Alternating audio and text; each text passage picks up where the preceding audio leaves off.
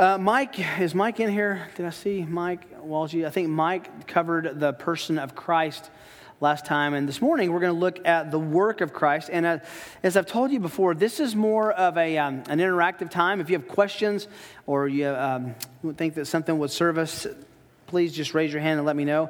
Just raise your hand and let me know because I, because of my, uh, my hearing, I can't ever tell where sound is coming from. So just let me know that. We're looking at the work of Christ. While we're getting set, go ahead and turn to 1 Peter chapter 3. 1 Peter chapter 3. We're going to we're going to do some high altitude observations, then we're going to dial in specifically into this text the work of Christ. We often talk about the life and the work of Christ, or the person and the work of Christ.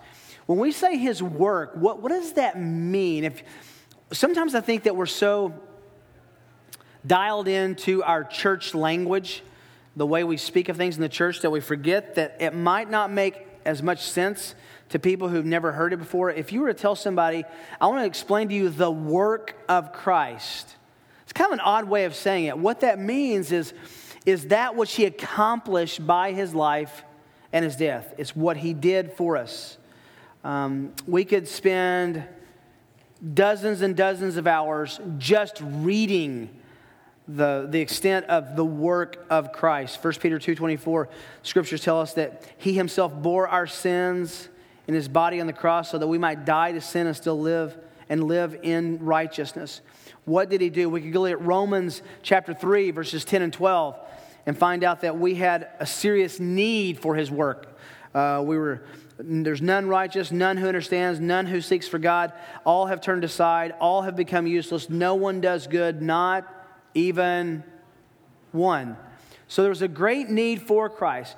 So when you're talking about the work of Christ, it's not just the work for the people who receive it or the people who want it, it's the work that's sufficient for anyone who would believe. John 8 34, we're all slaves to sin and the result of that is death, James 1.15 says. Uh, we were dead in our trespasses and sins, and we followed the, the desires of our own flesh.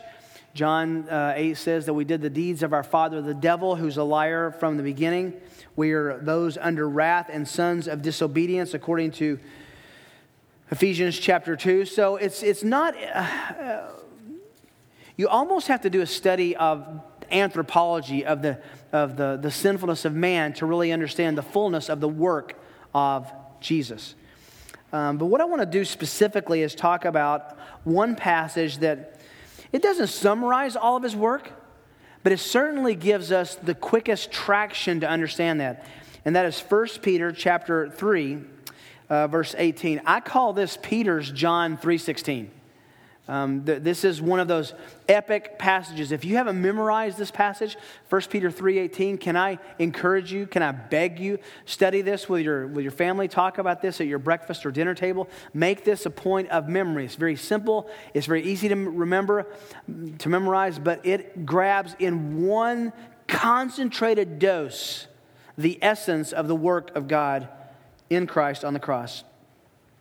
1 Peter 3 18. For Christ also died for sins once for all, the just for the unjust, so that he might bring us to God. The, the, the um, summary of all of Christ's work is this that he would do what was necessary to bring us to God. By the way, that, that assumes that we're alienated from God. All that that we read a minute ago, the being dead in trespasses sins, being a child of wrath, it assumes that we need to be brought to God.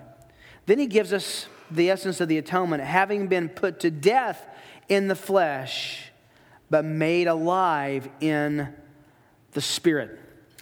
As I said, there are a lot of texts you can go to that talk about the work of Christ, but this one in just a few phrases, really isolates the, the intent and the extent of what he does. Um, what I'd like to do then is just give you a list, if I can. If you want to take notes, that's fine. If you want to just listen, that's fine. Of uh, half a dozen. Let me give you six features of Christ's work. Six features of Christ's work. And they're right here in this passage. The first is this an atoning death. Atoning death. A T O N I N G. Atoning death. For, and sometimes you can translate, translate that word for as since or because. I would translate it there. Since Christ also died for our sins. Died means he suffered a horrific death. Christ died for sins. As soon as Peter said this, and to looking at what Jesus did, it would have drummed up in his Jewish reader's mind the entire sacrificial system. Because they had a system that they engaged in over and over and over, week after week, day after day, certainly year after year in the, um, the Day of Atonement, where an animal would die in their place. now, let's just kind of draw aside for a second here, and if you have questions on this, please stop me. I'm going to ask you a, a, tricky question. Let's say that you're all in your ordination. Those of you who are in seminary, this will show up in your ordination, okay? I'd love to ask a guy who's about to graduate, about to go on his way, some questions that I think probably needs a handle on. How would you answer this question?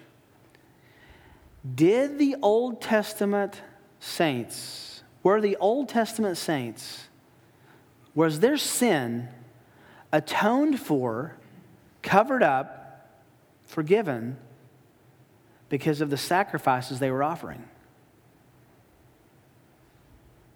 Now, I could say no because of the book of Hebrews, chapters 9 and 10. There's never any, any atonement outside the blood of Christ, right?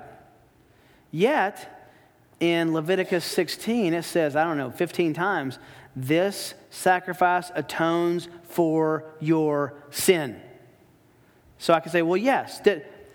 How do you answer that? Well, that's important when we come to Christ dying for our sins. Here's the reality without getting into a long um, um, explanation. First of all, in the minds of the people at that time, that's exactly what it did. They were taking God at His word. God said, I will, I will, I will, I will accept the sacrifice and the death of this animal instead of you. Day of Atonement. And they, they did that. that. That was fine. We know from Hebrews that the blood of bulls and goats never actually did, that God, in His infinite inexplicable work retrofitted the blood of Christ back then, and they didn't even know it. But that's the key, that they just didn't know it. I don't think that when, when the Old Testament saint came to sacrifice the goat or the, the lamb, that he was thinking, one day, the second person of the Trinity will become a man and live in Nazareth and will grow up and die a horrific death just outside of Jerusalem on the mount called Calvary, on the place of the skull. He will rise from the dead three days later. I don't think they had that full understanding. They were simply taking God at His word. I bring up, up the, uh, now, did that, so what, what caused their forgiveness of sins? Justification is by grace through faith. They had faith in what God said. God said, Do this, I'll atone for your sins. They did it, He atoned for them sins. In Hebrews, we find out that God in his infinite wisdom, somehow made all that under the blood of Christ. And if you want me to, if you want to ask me how that works, let me give you three words. I don't know. It's a mystery. It's a wonderful mystery. It's an amazing mystery. Um, but all of that idea comes in when it says Christ died for our sins. Because up until Jesus came, the only death for sins was were animals. So this brings in the entire sacrificial system and says that Jesus is now, according to Hebrews 10, Hebrews 9 and 10, he's now the final sacrifice, the last sacrifice, the, the, the, the only sacrifice ever needed. Jesus died for sins. Listen to Acts 2:22. Men of Israel, Listen to these words Jesus the Nazarene, a man attested to you by miracles, by God with miracles and wonders and signs which God performed through him in your midst, just as you yourselves know. This man delivered over by the predetermined plan and foreknowledge of God, you nailed to a cross by the hands of godless men, putting him to death. But God raised him up again, putting an end to the agony of death, since it was impossible for him to be held in its power. No person ever deserved to die less than Jesus, but by God's predetermined plan, by God's grace and mercy, He ordained that system. if, if I can just have a, a, a devotional kind of aside with you, I am, I am never, I never run out of amazement by the, the oddness of the gospel. And what I mean by oddness is who would invent? Look at all the mystery religions of Babylon. Look at all of the, the Greco Roman religions in the, the Pantheon, the Parthenon. Look, look at all of the religion that man has made up. There's nothing, nothing like the system, if I can call it a system, where God becomes a man in, in a mysterious trifurcation of the Trinity.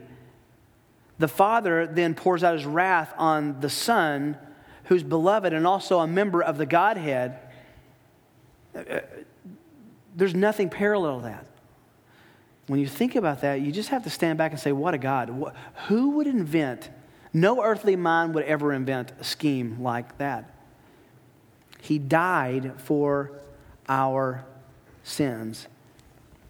This Friday, we're going to be coming back for our Good Friday service um, and, and concentrating on that. It's one of my favorite times of the year to just take an evening and think about the reality of the God man. Sometimes I think we spend more time proving God's deity, uh, proving Christ's deity than we do justifying his humanity. He was a man, fully man. He was a human. And with that, he died instead of us and for us. It's atoning, an atoning death. Secondly, we're looking at his, his work. It was a sufficient sacrifice. Remember, this is all in the, in the parlance of, a, uh, of the sacrificial system a sufficient sacrifice. Just this little phrase, once for all. Once for all.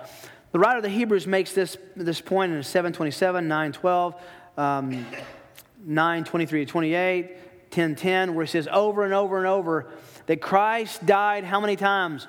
Once. It was done. How many times did they do the sacrificial system? Weekly, monthly, annually, um, every seven years, every, every 49 years, every 50 years. They had all these sacrifices they had to do over and over and over. They were exhausted by these sacrifices. The temple was a bloody place. They actually had plumb, I don't know if you've seen any of the diagrams, they actually had the, um, uh, uh, pipes and plumbing for the amount of blood that will flow off the temple because of the sacrifices. Over and over and over. Peter makes the point that Christ died once for all. Writer of the Hebrews says the same thing. He died once for all. I, I think I've shared with some of you before. The first time that my wife and I uh, went to Italy, we were, I was doing a conference, and she actually uh, was working in the kitchen, which was a blessing to her because she brought home some amazing recipes. Um, just invite yourself over for um, Boscaiola. That's what it is. Kim, are you in here right now? Yeah, delicious, isn't it? Except no mushrooms. Right. No mushrooms. Um, she likes it with mushrooms, but that's for. When We're going to talk about the fall next hour. Um, uh, I remember we were, we were, it was the first time we had gone into Vatican and St. Peter's, and we were with David, our uh, Standridge, our um, um, friend and translator, he was taking us around, and we were walking around. And if you, I don't know if you've ever been to St. Peter's Basilica, but there are dozens and dozens of, of these little bitty, you know, alcoves that you can go in that, that will seat eight or ten people. And there's constantly over and over priests in there doing the mass. We, we came right at the right time, and David said, I'm going to, look, he's about to um, do the Eucharist. I want to translate this for you. And remember, Kim, he held, he held up the bread and he said, This is exactly what, he, what the translation was. This is the body of Jesus Christ, crucified again for your sins. And he broke it.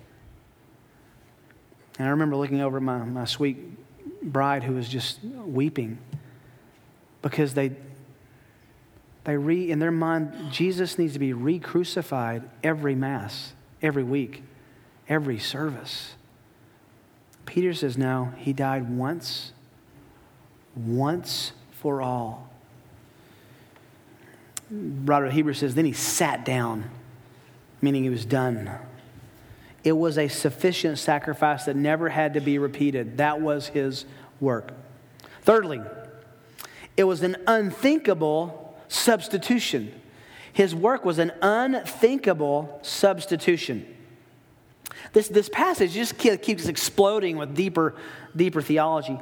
The just for the unjust. Let me say it as clearly as I can. The crucifixion and death of Jesus Christ was the greatest injustice in the history of the world. The whole sacrificial system pointed toward this substitution, but no one would have imagined the cross. And I go back again to, um, we've talked about this before in John, where John the Baptist is baptizing, and um, his cousin Jesus is coming to be baptized. He says, I'm not even worthy to, to untie your, your sandals, and makes this great acclamation of humility. But remember what he says to the people standing? Behold, the Lamb of God who takes away the sins of the world. Now, this, this whole idea of the Lamb of God brings us back again into innocence and injustice. God knew, sounds, I don't mean to sound trite when I say this, God knew exactly what he was doing when he chose a, a lamb, and if you couldn't afford that, a goat. Um, for the Day of Atonement and the sacrificial system. And the reason is it is such a picture, a visual living image of, of innocence. Um, and remember, this wasn't a full grown sheep, this was a lamb. This was a, in our, in our parlance, this was a puppy. This was a, a small, innocent little creature. And remember, uh, Exodus 12 is 12. Um, uh, you were to bring the, the lamb in for five days before you killed it. Very interesting. You bring it in your house for five days. Why? Because there would be an attachment made to this little lamb. And then at the end of that five day period, the father would slay the lamb. He would slice its throat right in front of the, the family, the little kids. This wasn't G rated. And they would, they would, I mean, this was literally a moment, what, what have you done with Fluffy? And his explanation was, this is what was to happen to us. But God has given us a substitute, the just for the unjust. And in that picture was the innocent for the guilty. That lamb didn't do anything wrong, hadn't done anything to anyone. That's the picture that John picks up the Lamb of God. And then he says this, which had not been said anywhere else in the Old Testament who takes away the sins, not of the sacrificer, but of what?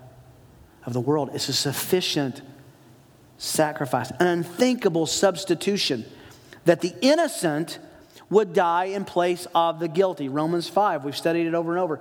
God doesn't love like we love. We love to talk about the wartime you know, um, situations where someone died and saw the grenade. And God doesn't love like that. He doesn't jump on the grenade for his friends, He does that for his enemies.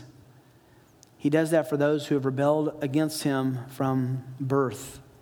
He made him who knew no sin to be sin on our behalf that we might become the righteousness of God in him. An unthinkable substitution. One of my favorite memories was um, we were was driving with, with Luke, my oldest, when he was oh probably six or seven, and uh, we were talking a little bit about the gospel and uh, the you know death and why did he die. It was it was kind of things we had talked about before, but I'll never forget this moment of epiphany when he when he said, "It wasn't fair. We get Jesus' righteousness, and He takes our sin. That that's not fair for for Jesus." And he got it. Are you glad God's not fair? If God were fair, we would all be in hell today. He's just. Just is different than fair. We're glad that he's just. We've looked at Job 9 over and over. Job cries out for a mediator, and God gives us the man, Christ Jesus, in 1 Timothy chapter 2. An unthinkable substitution. The innocent for the guilty, the just for the unjust. That's, that's part of his work. Number four, a redemptive purpose. A redemptive purpose. So that he might bring us to God. Wow.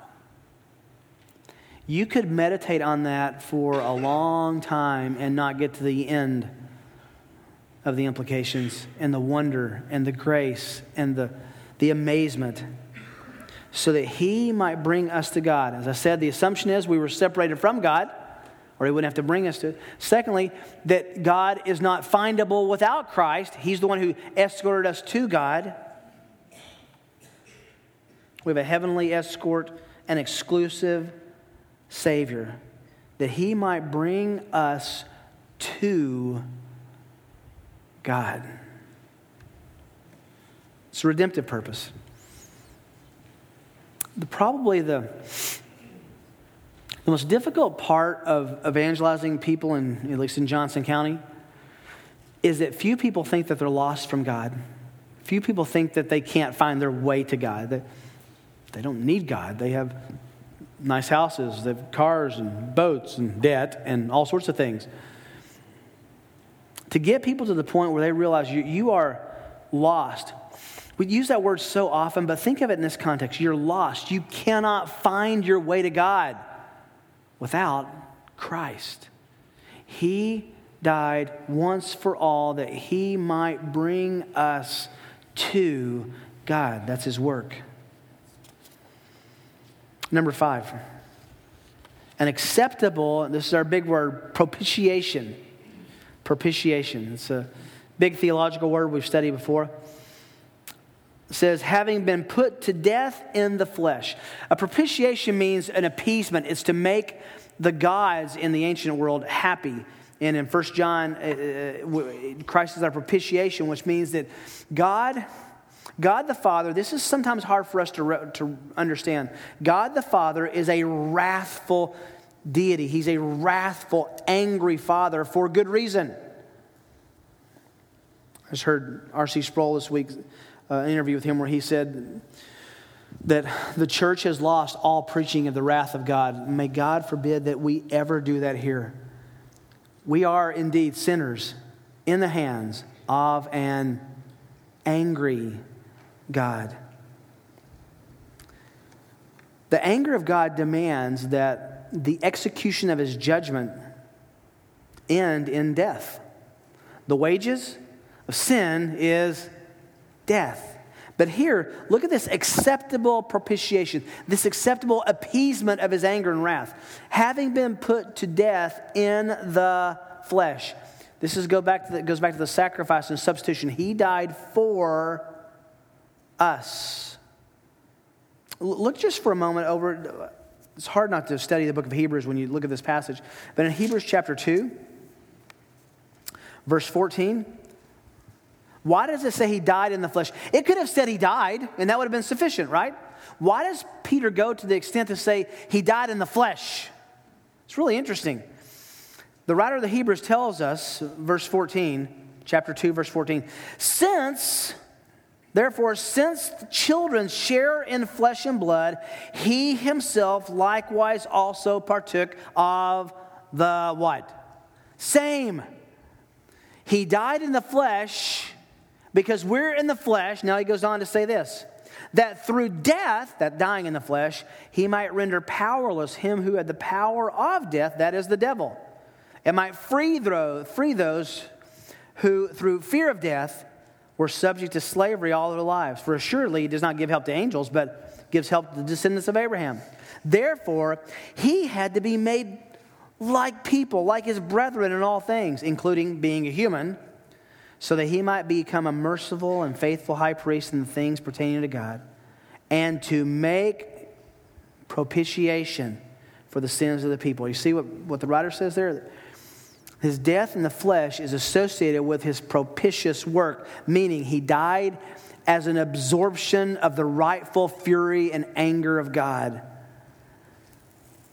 for the people. For since he himself was tempted in that which he has suffered, he's able to come to the aid of those who are tempted. It was an acceptable propitiation. God said, I'll accept that Jesus is the absorption of my wrath and anger in the place of those who believe. And then, sixth, looking at his work, is a, resurrected hope. A resurrected hope. This is interesting. Right next to each other, he says he died in the flesh, and then he says, but made alive in the spirit. There's so much going on here. Um, they saw Jesus die. They put Jesus in a grave. They saw him taken off the cross. They knew his body was wrapped in, in uh, um, uh, those, those linen cloths and placed in a grave, and the stone rolled. They saw that he was dead in the flesh. But Peter says, being dead in the body doesn't mean being dead absolutely. There's a lot of insight in that for our own resurrection, right? Is that to be dead in the body doesn't mean that you're gone. Paul told the Corinthians, this is, it's a tent. Isn't that interesting imagery? Our bodies are tents.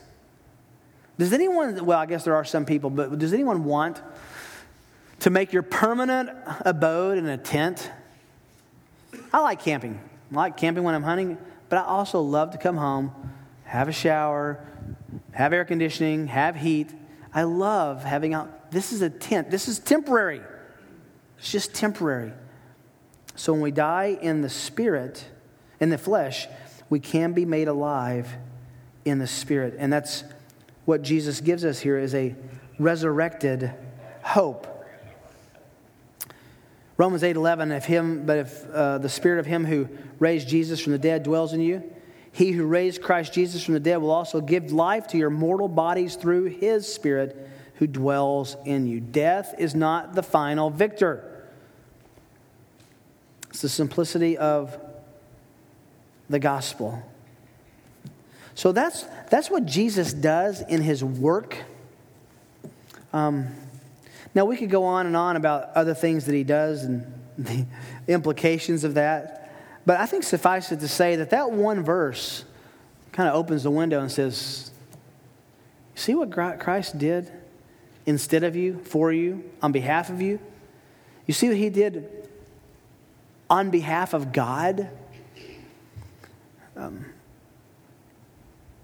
one of the things that's curious is why one of the things that I'm, I'm most interested in having discussions, uh, if, if, I'm allowed to, in, in heaven, is to ask a member of the Trinity, maybe I'll just know, but is to say, why, why three decades?